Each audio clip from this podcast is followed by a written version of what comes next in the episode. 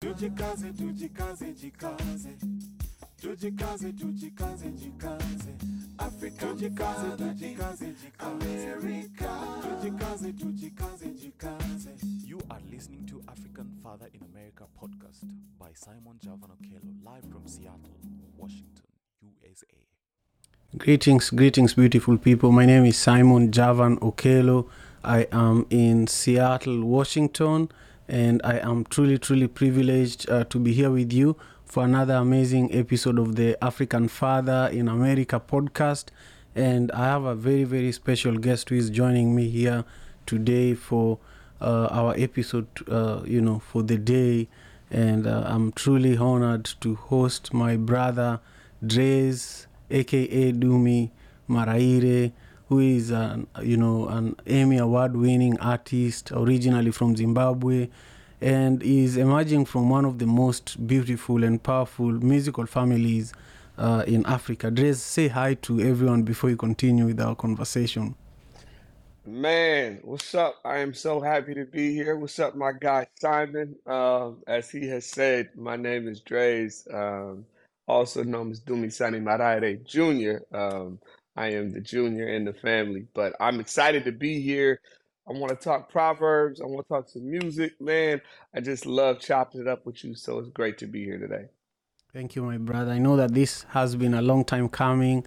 You're a busy, busy brother. You know, besides being an artist, you are an entrepreneur. You are a father. You are a you are a you are a you're a culture curator, and uh, you know we are going to dive deep into a lot of the work that you do and the impacts that you're making here in the U.S. in the African diaspora, but also back home in Zimbabwe. So uh, if you're just joining us, make sure you t- you know you, you leave us with your comment. Actually, I'm about to share the proverb that is our our guiding uh, you know light today. Our proverb is from Sankofa. It's a Ghanaian proverb that says, "A clear head is a stroll outside away. A clear head is a stroll outside away." So I want you to share in the comment what this proverb means to you. A clear head is just a stroll outside away. I have three nuggets of wisdom around this proverb that I'm going to share in just a second. But uh, before I do that, I want to talk to you just briefly about the Madaraka Festival that is coming up on May uh, 16th in New York, on May 21st in Atlanta, on May um, uh, 24th in Dallas, and then on May 26th in Seattle, Washington. I just shared the banner on the screen for those who are watching. I know that many of you are joining us uh, on LinkedIn, on Facebook, on uh, on TikTok, uh, here on YouTube, and also on Twitter. So thank you all. You know, Drez was there at the very, very beginning of the Madaraka Festival. So we are going to take you back to the beginning, and then we are going to bring you to the present and talk about the future. So, you know, buckle up if you've not uh, connected with Drez before. But also, you know, when we talk about this uh, Madaraka Festival, it's an African festival. And today, as you know, we are grounding ourselves in African proverbs. So, a lot of the work we do really is to help change the narrative about Africa. And so, I want to share three nuggets of wisdom just quickly, and then I want to bring Drez to talk about this proverb from Ghana. A clear head is just a stroll outside away. Now, these are the three nuggets of wisdom related to this proverb. The first one says that taking a break and getting some fresh air can help clear your mind and improve your ability to think and make decisions. That's the first nugget. The second nugget is that sometimes the solution to a problem or a challenge can be found by stepping away and taking a walk to gain a fresh perspective. And then finally, regular breaks and outdoor activity can promote mental wellness and overall health. You know, our ancestors were very, very smart. They knew the challenges we are going through, and uh, they left us with these nuggets of wisdom, with this proverb for us to use to navigate, you know, our day to day struggles. My brother Drez, when you hear this proverb from Ghana, what does it bring to your mind? Um, You know what? What a powerful proverb. Um, it makes me just think about the importance of a clear head, right? It's it's just to start with that idea of a clear head. It what's not said is inferred. It's telling you that that's desired, right? Right in front of you is the importance that a clear head. Um, it's not something that I thought I think I would get if I was 19 years old. But as you get older, you start to go, wait a minute, a clear head is really, really an important thing. And then it's about the proximity. It's about showing you that a clear head is going to be found in the simplicity of life. Everything that you need to get a, clear, a clear head, God gave you. What is that? It's just a stroll away, right? Like everything that is beautiful about life for me and important in life, the most important things God, for me, wrapped up in simplicity. He didn't wrap them up in having a million dollars and having to climb Mount Kilimanjaro. And you know what I'm saying? It's like it's the most simplest things that are going to give you what you need for life. And so I love the proverb. It's beautiful. Um, the idea that if I need a clear head, it's just a stroll away. And again, like I said, it's really important that this scripture in the Bible that we often read that talks about the peace of God that surpasses all understanding, right? There's this there's this peace that so many of us desire and want. And you can have a level of peace that would surpass your understanding, meaning you could be in the middle of chaos and still have peace, right? I think the, the same is true here. You could have a job, you could be working hard, you could be it, it you could be doing so many things and still have have that clear head. Um, lastly, I'll say this: this proverb hits really hard today, or in this moment, or in this season, because so many of us are inundated with social media. We are on social media all the time. The last thing we have is a clear head, and the thing we all need is a clear head. And so to know that you might have to detach from technology, take a walk, um, go outside, just sit down, sip some tea, look at the ocean. Um, all of those simple things of life are going to regenerate and rejuvenate your brain and your mind. And if you keep coming back to that clarity, it's going to help you deal with the chaos. I love that. This is so important, especially right now, the way you put it. You know, uh, if you're just joining us, uh, my special guest is Drez, aka Dumisani Maraire Jr., who is one of the headlining artists for the Madaraka Festival this year. And is Drez is probably the only artist who has been on the Madaraka stage three times, you know, 2014, 2021, and now in 2023. And, you know, this is also just um, a demonstration of your leadership and how you've supported me personally and this work that we're doing with Madaraka Festival, but also it just connects with the work that you do in the community. You know, you're the man behind through the through the eyes of art that has been going on at the Museum of Pop Culture for many years. During Black History Month this year, it was sold out again. Uh, you know, you are working on some of the most incredible musical projects, but these things did not start today. These things started long time ago. I want you to take us back to maybe a period when you are 8 to 16, when maybe something happened that really, even today, when you look back, you say that that moment is what really uh, got me started, and this is what really drives me even today. Um, wow. Drives me, got me started. Um, I, I, you know what? I'm gonna pull a childhood moment from there's a song that I wrote, um, if you all get a chance, called Born to Win, right? Um, and I released it um about a year ago. And this song, I was living in Zimbabwe as a child. Um, so I was actually born in Seattle, Washington. And then my mother and father, who are both Zimbabwean musicians, my father, Dumisani Maraire, singer, was credited with bringing um, marimba and mbira music to America.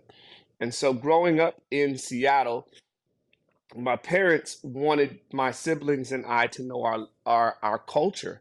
So they taught us how to play marimbas and mbiras. And in my entire life, that's what I did. I was always, if you were in Seattle and you went to a community festival, it was my family showing up. Often we would show up for free, right, as a dedication to the community. So we did all the festivals in the black community. We performed at all the schools and things of that nature. Um, I said all that to kind of set the stage.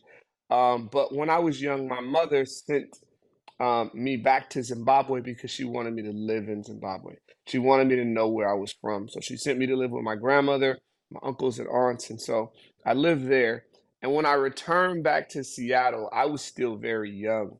Um, in like the first grade when I returned to Seattle. And when I got there, I remember I had an accent that was really strong, you know, because as a kid, you just pick up things easily. So my accent was really strong. I got to Seattle, and I remember when I went to school, uh, times weren't like they are right now. The kids were brutal. You know, my hair was nappy, it was longer. So they were talking bad about, you know, like even now, Simon, like how kids might, might see your dreadlocks and be like, ooh, that's dope. Well, that's not what they thought when I was a kid, right? And so um, they laughed at me in school. They talked about my hair. I remember every time the teacher would would say roll, I would hate it because she was gonna say my name, and my name um, it's Dumi Sani, but people call me Dumi for short. And with Dumi, there's a lot of ways kids can mess that up. So I've been called everything from dummy to dookie to anything you could think of, and the whole class just starts laughing. Um, it was brutal. And then I remember talking to um, African Americans and, and, and the, the students that I was around because I was in the hood, right? I was on a street called Union. I was at TT Minor um, at a school called Union. I mean, at, at a school called TT Minor on a street called Union in Seattle. And I remember I was telling the kids, like, yo, you're from Africa too. And they're like, yo, I'm not from Africa. I'm from Chicago or I'm from Mississippi, right? And there was this like disconnect. They didn't want to be connected with Africa. They didn't want to be associated with this place. And so that kind of set me on a course, I think, the rest of my life that I wanted to wake these young brothers and sisters up. There was a piece of me that didn't like that, um, that didn't understand it. I didn't, as a young kid, I didn't quite understand all the impacts of slavery. I grew up with so so many of my friends who were from the hood, and they had this hole or this gap inside themselves because they didn't know who they were. They didn't know their language. They didn't know where they were from. They had never ate their own food. They had a name like Johnson or Jackson. These are not African names.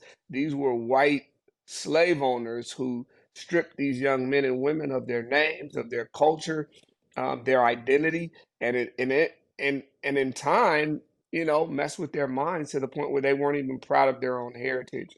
And so that I think was an impactful story. I said that because if you watch my song "Born to Win," um, in the first verse, I talk about that experience. Um, and I want to share something really cool, Simon.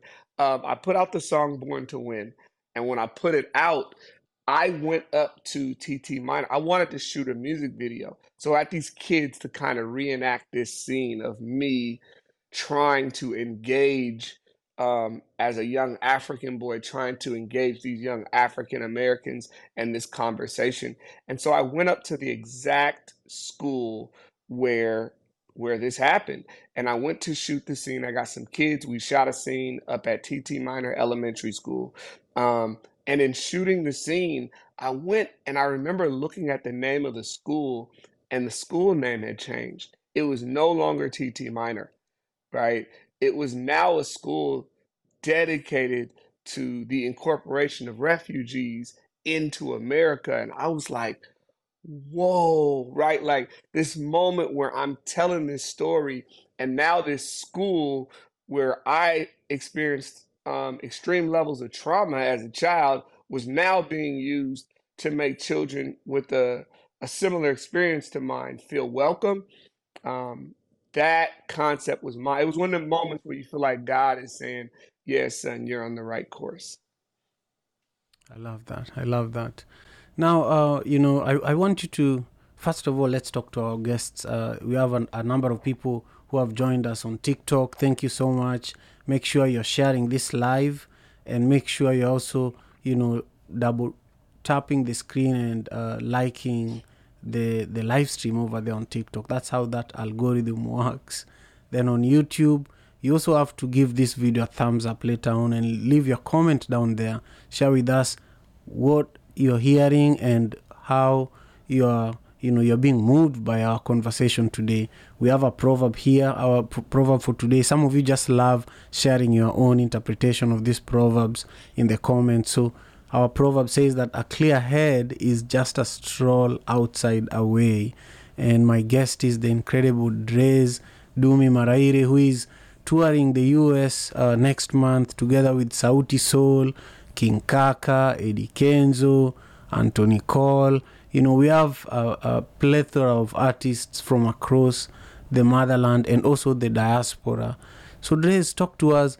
You know, we have this Madaraka Festival coming up, the tour. We have uh, your incredible musical career. In fact, um, you're also in the movies in many ways. You just won an Emmy recently. A lot of your songs are also in big uh, places. You know, some of your music is, is on TV and other movies. Share with us you know, when you look at your career, when you look at the upcoming tour, w- what is your most proud, uh, proudest moment, or what project are you uh, currently working on uh, that you feel that you'd love to share with the world right now? Um, great question, Simon. Vast question, but a great one. Um, I'll start by giving people some context um, to what you said. I did recently just win an Emmy Award. For many who don't know, I'm a, a songwriter. I live in Hollywood, so I'm in LA right now, and I write music for television. So I have over 6,000 placements on television shows. Um, Love and Hip Hop, Who Killed Sara, Inventing Anna, um, The Masked Singer, The Voice. Um, you name it, man. I'm writing music for these shows. So if you watch television, you watch pretty much any television show man i you know i'm i'm one of the individuals creating music for those television shows i am proud to say i've ascended to one of the top hip hop writers in the country for music on television um, so um, that's one part of what i do and i'm blessed to be able to do that um, but in addition to that uh, a lot of that music when you're writing for television you're not writing for yourself.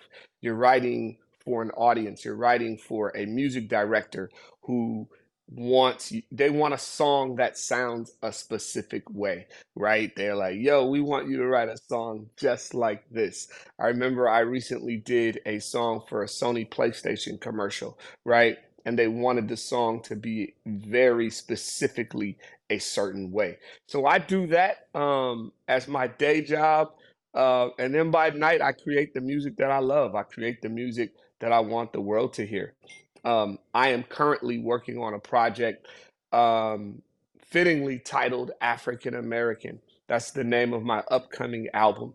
Um, for anybody listening, this is the first time heard anywhere. The album is coming out May 5th. So on May 5th, first time heard anywhere, my new album, African American, is dropping. Um, I'm gonna be so excited about that. And the track that is currently out right now from it is titled Mazvita. Mazvita in Zimbabwe means thank you. And I love this track because the track fuses marimba um, music also with hip hop. I believe we have to um, I always say my my my new sound is titled African. I mean, it's called ancestral art, and I call it ancestral art because I believe the way forward is back. If we're gonna move forward, the way to do it is actually to go back into our roots and to create really interesting, different music. And so um, I am blending traditional sounds of mbira and marimba together with hip hop to create this unique fusion style ancestral art music um, and so Mazvita is bubbling. I'm excited to announce that Mazvita right now has moved up the charts in Zimbabwe and is currently number 10 on the Star FM charts in Zimbabwe. So that song is bubbling. And um, I about a week and a half ago, I was number five. I mean, I was number uh, 15. So now I'm number 10. We're moving up the charts. And when we get to that number one spot, man, I might have to throw a party or something because uh, the song is really bubbling and being embraced by people all over the world. I love that song. I love uh, Mazvita. And now uh, I even love it more because I know what it means. It means thank you. Is that in Shona language or in which the, Shona? It's Uh, in. Shona language. Yeah, it means thank you. Yes. Fantastic, fantastic. Uh, I'm, I'm so grateful that you took the time to join us today, my brother Drez, and to all our guests. You know, I see that a lot of people are joining us on YouTube uh, and on TikTok. I want you to leave your comment so that we can give you a shout out towards the end of our conversation today. Uh, but we want to take a moment to break down the Madaraka Festival for you. Uh, you know, Drez, I remember you being on stage with Owuor Arunga, with uh, we shared the stage with Macklemore and Ryan Lewis.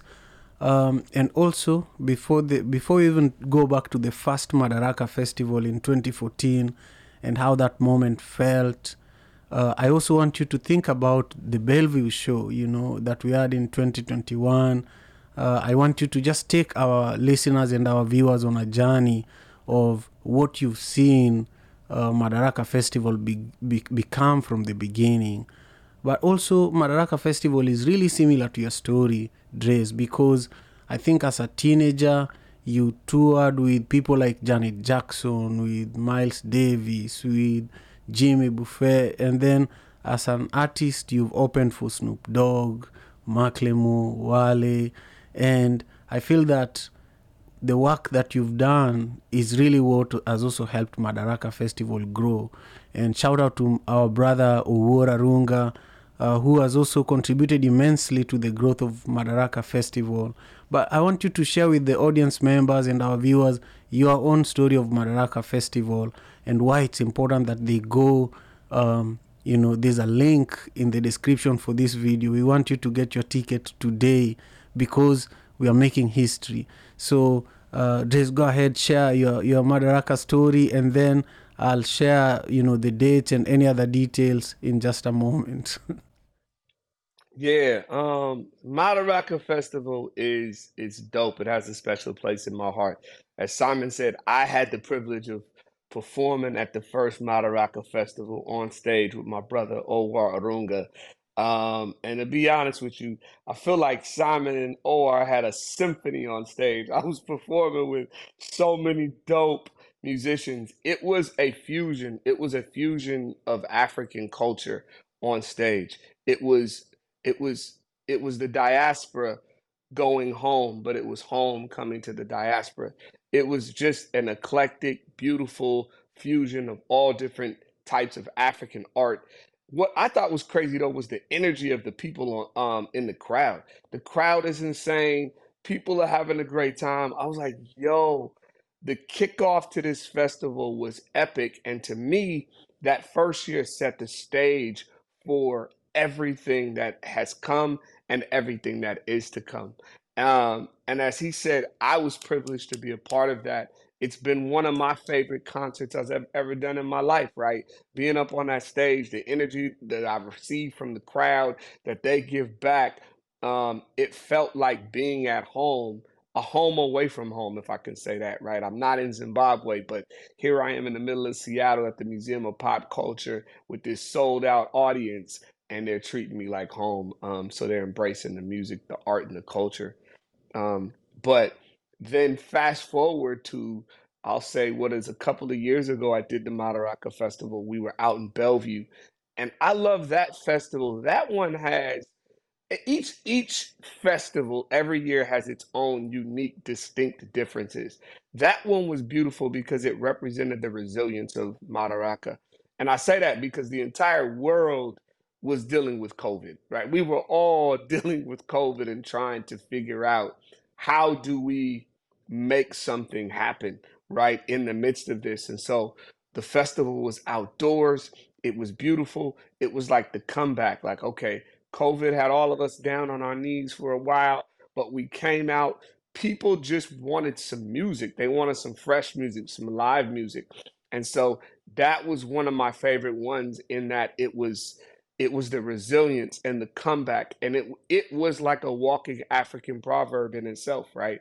It was the proverb saying like yo we're not gonna die. We're here madaraka now madaraka tomorrow and madaraka forever. You know what i'm saying? And that's what i felt like that was. Um, and then again that just set the stage for everything that is coming. This tour right now is about to be insane. The lineup is epic um, you have some of the dopest African artists going to be Sauti Sol. I was like, yo, this is about to be crazy. Um, and, and I want people to know when I hit that stage, I'm giving y'all energy, man. We are bringing Southern African energy. You're gonna hear some Amapiano. I'm gonna be up there with the whole show. We're gonna have the marimbas, the mbira, the live band. If you've never had this type of a Zimbabwean experience, I want people to come check out this festival. Grab yourself some tickets. If you don't believe me, go check out my video, Mazvita, and feel the energy. I, re- I just released a song with Sunny Makalima um, from Zimbabwe, which is a an Amapiano song. Go listen to this music, feel the energy, and know that's what you're going to get. But you're going to get it all live. We're not we're not lip syncing. We're gonna be up on that stage giving y'all energy, you know. Um, so this is important. I do want to say Madaraka is important because it is one of the festivals that typically opens its doors to African music globally we have a problem in the industry. American music industry has a problem. You have to watch what it did with rock and roll, right? Many people think that rock and roll is white music. It's not. It was started by black people. American industry ruined um culturally appropriated rock and roll, blues music. Um, it's happening now with hip hop, right? You see it happen. All these music that was started by people of African descent often look like they're not anymore. And so, in order to to stop that from happening, I want to make sure as the world turns its sights to African music, you're starting to see the same trends where they take one sound and then they just put it on TV and everything over and over and over until they run it into the ground. That's why the world thinks that African music is Afrobeat, right? And Afrobeat is a part of African music, but there are so many other sounds that are present in African music. And that's why I think festivals like Madaraka Festival are important because they shine a light not just on Afrobeat or just on Amapiano, but all of the different sounds and the many sounds that you hear coming from Africa. And so come out to this festival, participate. Um, this is an African music festival, right? An African culture and heritage festival. And so I'm excited to be a part of it and hit the stage with Eddie Kenzo, King Kaka, Sauti Sol, um, and so many others. Thank you, bro. I just love this. I love. Uh, I could listen to you all day, all day, really. Um, but I love some of the deeper meanings of why Madaraka Festival is important that you've shared with us, uh, especially because uh, you know when when you also look at the touring circuit, you don't see African artists, especially from East and South Africa, touring the U.S. Uh, and so a lot of uh, a lot of gifted artists are not visible enough, and they're not actually uh, living up to their potential because of this barrier that has been created by visas, has been created by lack of uh, legitimate platforms for our artists, has been created by uh, you know our people here in the diaspora are becoming the majority, but you find that when some of their biggest stars show up in the U.S., they're in a they're in a hidden bar somewhere in the corner performing while they're filling up stadiums with hundreds of thousands of people back home. Uh, what do you have to say about this? Uh, this, this. I, I don't think that it respects art. It does not. In fact, it leaves a lot of artists completely, like mentally, it, it discourages people from um, from even doing the work that they are they're born to do. Um, you know what? I, I, as an artist, have a unique perspective on it, right? Um, and in context to what Simon was just saying, these artists um, in other countries, um, like in Zimbabwe, there are artists who can sell out whole stadiums with 50,000 and 100,000 people, but then they come to America and they can't fill up a room with 800 people, right? Um, no one knows who they are.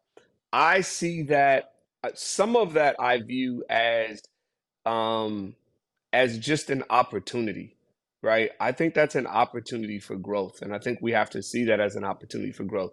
I think it's an opportunity for people to connect with new artists and to check them out. Now we have to figure out how to build that bridge, and that's what I think Madaraka is doing. It's building the bridge. So, so what that is saying is the industry has not caught wind of these artists yet. The industry in America hasn't quite gotten its hands on Sauti Sol or hasn't gotten its hands on a Jah Prayzah or a Winky D in Zimbabwe, right? And that's in some regard that is beautiful, right? Because it means there's a fresh opportunity for us to create our own pathways, for us to create our own industry, for us to create our own bridges. That's what Madaraka is doing, right? You're creating the bridge between America and these other artists and saying, yo, this is this is huge, right? Because our African brothers know who these artists are. Our African brothers, I was talking to a one of the largest promoters in LA the other day. I was talking about the tour. Um, and he's a promoter of African music. And we were talking about, shout out to my brother Timmy from Amplify Africa. I was talking with him and and and he was like, yo, Sauti Sol's coming? Like, whoa, right? So it's not that we don't know, right? It's that it takes time to build bridges. It's a process. Um, and the process is happening. And I think you're doing the work. So I see an opportunity to connect Uh, people to artists like myself, like Drez, who, who they may not know. But it also takes a visionary like yourself, Simon, who is not just to me, what I think is beautiful about what you're creating with Madaraka is that you're you're going who needs to be here, right? When you start dealing with the industry, that's where you lose things. The industry is going to go, who's going to fill out the seats, right? That's not looking at an opportunity. You're looking and saying, where do we need to go? What artists need to be on that stage? What artists do does America need to know about? What music is actually you're doing your job. You remember when DJs used to actually DJ? Remember when DJs used to actually find artists? Right? Like now you go to a DJ, you like play my record. The DJ's looking at you like, yo, give me a thousand dollars. Like your job is to break artists, right? Like that's just everyone has lost sight of who they are. It's called the music industry because it's supposed to be an ecosystem. And that ecosystem is supposed to mirror community in itself, right? But if everybody in the community has lost their identity, now everybody wants to be a social media celebrity. So you're no longer concerned with doing your job. There's no managers. Nobody wants to manage. They want to be the star. There's no publicist. Well, I don't want to be the publicist. I want to be the star. Well, then the ecosystem falls apart. And then when it falls on its head, great artists doing great music from around Eastern Africa, Southern Africa, all of these different places get starved out. And so what you're finding is this vacuum where the industry has said, the industry looks in America and it finds one type of music, and then it's just going to keep hitting you with that, you know, Burna Boy, Wizkid, Burna Boy, Wizkid, Burna Boy, Wizkid. It's like, yo, you do know we have hundreds of artists, and that's no knock on them because I think Burna Boy, Davido, Wizkid, they're dope. I love what Nigeria is doing. It's ill. They've laid the blueprint that many of us should be able to follow, right? But we have to make sure we as Africans stay in control of our industry and not allow it to be overtaken and overrun um, by like the same things that happened with our parents and our parents' parents. And now we have music.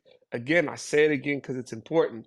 Rock and roll is black music, right? And people look at it like it's not, right? They look at it and they say it's U2 and Aerosmith, and it's like, yeah, nah, that's not what that's not where it started. That's not it is black music. Um, almost every major music in America is black music, right? And around the world, right? Because that's just how dope and um, influential we have been. And it's just the facts. I'm not trying to claim everything. If someone creates something, everyone should be given credit for what they do, regardless of what color, race, nationality they are.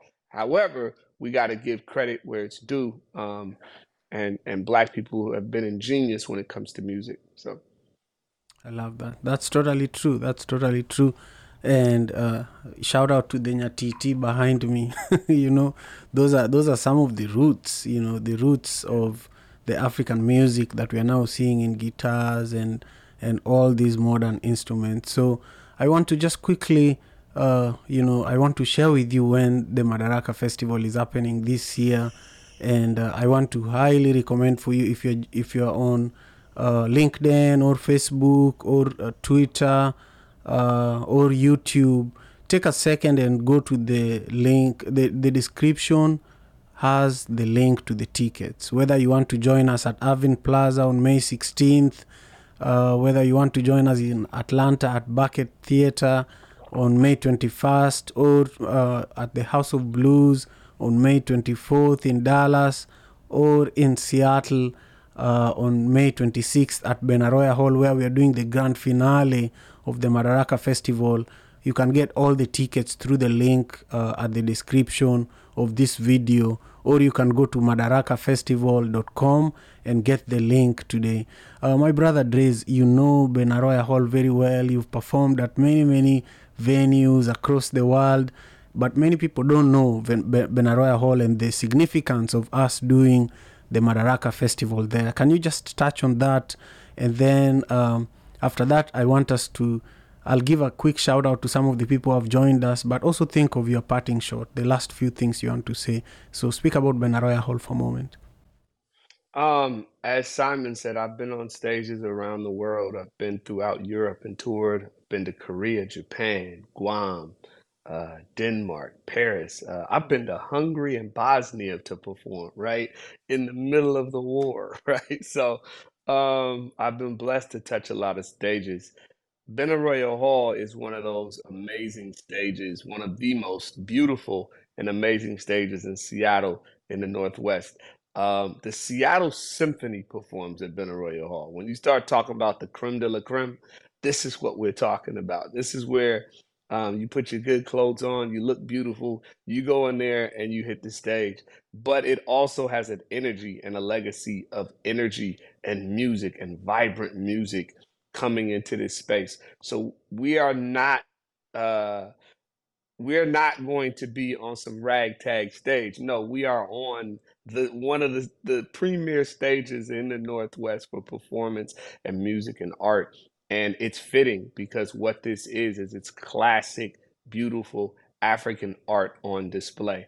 And I'm excited about that because the hall and the venue attracts a different audience. It attracts, it lets everyone know you're welcome here. And I think that you were genius for selecting this space because the message that it's saying to Seattle and to the world is that African music is should be treated like um, fine wine, should be treated like a fine art. Um, but it's something to be experienced in a lot of different ways. And there's, I can think of no better venue for it than that. When you told me, I was like, where you going this year? He's like, Benaroya Hall. I was like, yo, that is super dope, right? Um, and you're, you're showing them the many ways that the Madaraka Festival works. So. Thank you, bro. Thank you.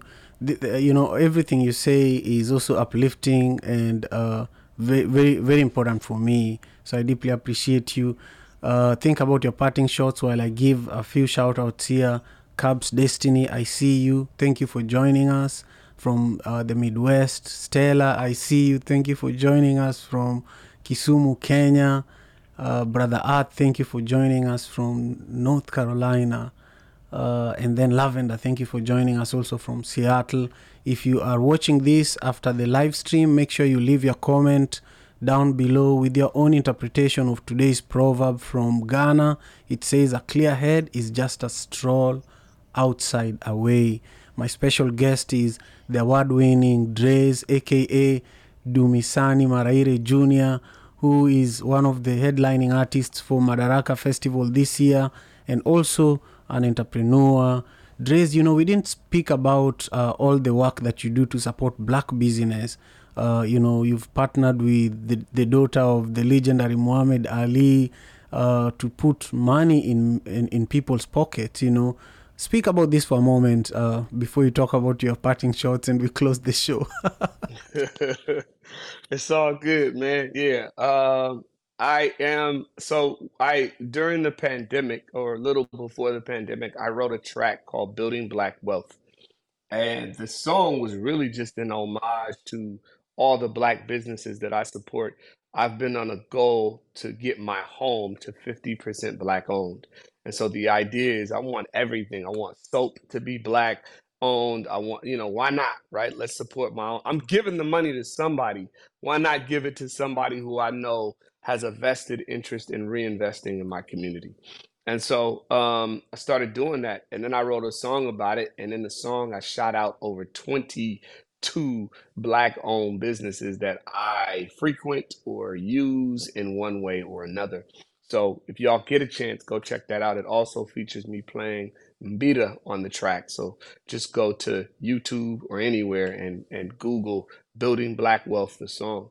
But um, so when this when the pandemic hit, you know, I couldn't do much. So I just started going live with different black owned businesses, right? I would I would just, you know, hit somebody and be like, yo, you want to go live? We stuck in the house, right? Let's talk about this. And so um I started doing that, and then that ended up launching Juneteenth. It came upon us, and I ended up launching what was the big the Building Black Wealth Black Marketplace. I partnered with Laila Ali, um, Angela Rye, the political analyst, also participated, and then I just started going live for years with different Black-owned businesses. I've had businesses from around the world, from Zimbabwe, from Nigeria, from Europe, um, and I'm proud to say that we have raised hundreds of thousands of dollars for these businesses. They sell out of their products whenever we go live. And so that just became like a fun passion of mine. I don't take any money. My company doesn't take, we don't take a 10% of everything sold. Nah, we just, it was just like a gift from us to them to be able to say, yo, I think what you're doing is dope and the world needs to know about you. So um, those episodes are up on my um, my YouTube page. You can go check out a bunch of those. Go to the Drez Experience. Um, that is my social media handle everywhere. Um, but I want to make a shameless plug since we're talking black business. If you see this shirt I got on right here, uh, Nourish. Yeah. This is my daughter, Nyasha Maraire. This is her brand. And so um, she is an esthetician. So she does facials and body waxing and all of those types of things. She's also a brilliant artist, um, a singer, a rapper, and a um, an actress. So she's beautiful, amazing. Look up Nourish. Go follow them online. you know what I mean? You see this brand, this is her. But you know, I gotta represent my squad, so um, that's what I'm representing today. I'm representing Nourish. You know and I got my first facial from her as well. So that was she gives she put this like mud all over my face. Oh man, brother, I thought I was gonna drown. Um, but uh, she did an amazing job. She's gifted. She has a an incredibly gentle, beautiful touch. She she has gifted hands that are made, and she cares about keeping people beautiful. She cares about your face wellness and your skin wellness and your you know what I mean. And so um, when we saw that, we encouraged her to go, you know, to follow her passion and her dream, and she's done it. She's got her own spot on Melrose right here in LA. And so if you're in LA and you want to get a facial, pull up on Nourish, you know. Bro, that's that's incredible.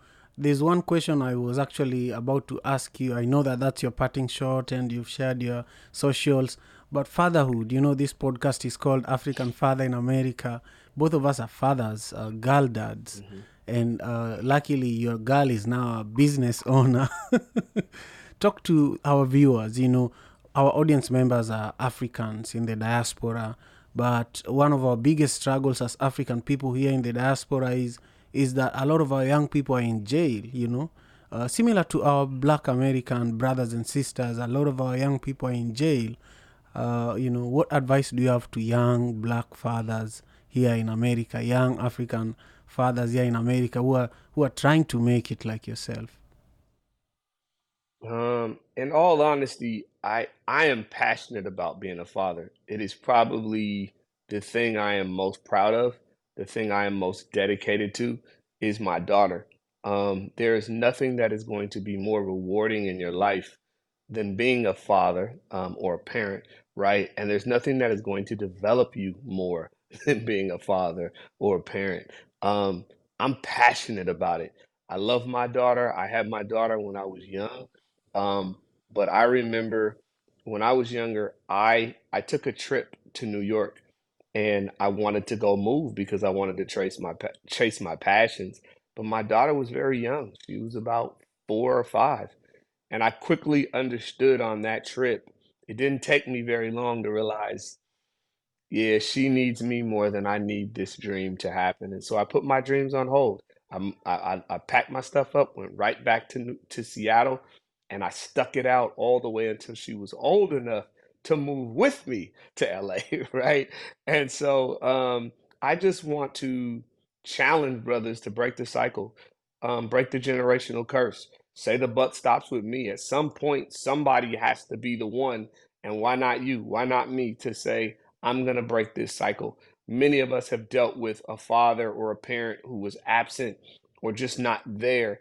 And why instill the same amount of trauma on the next generation that you had on you?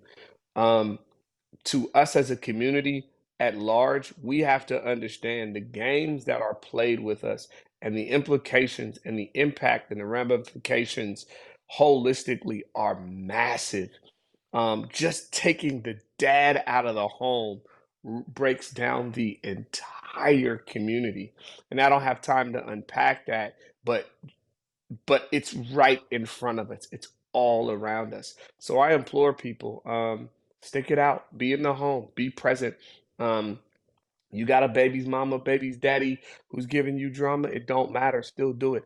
I'm not just talking about this, I'm living this. My wife and I, um, my sister owns a, she runs a site called the Black Marriage Movement. Um, they are the Black Marriage Movement on all socials. And every Tuesday night, my wife and I go on there and we host a conversation titled Millennial Parenting.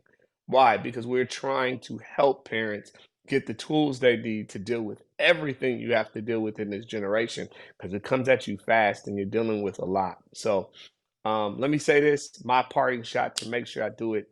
Please go check out my music at the Drez Experience across all platforms. In, on Instagram, it's the Drez Experience, YouTube, Facebook, Twitter. Um, check out my new single, Mazvita. Again, Mazvita is number 10 right now on the Star FM charts in Zimbabwe.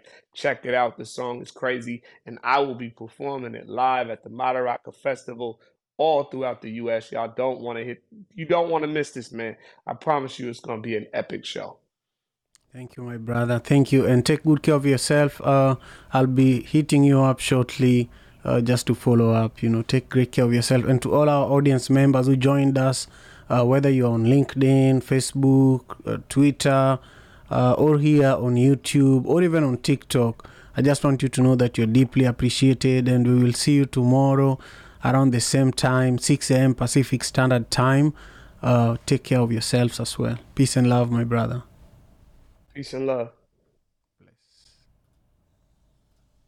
African father in America. Ah, tujikaze, tujikaze, jikaze. Tujikaze, tujikaze, jikaze.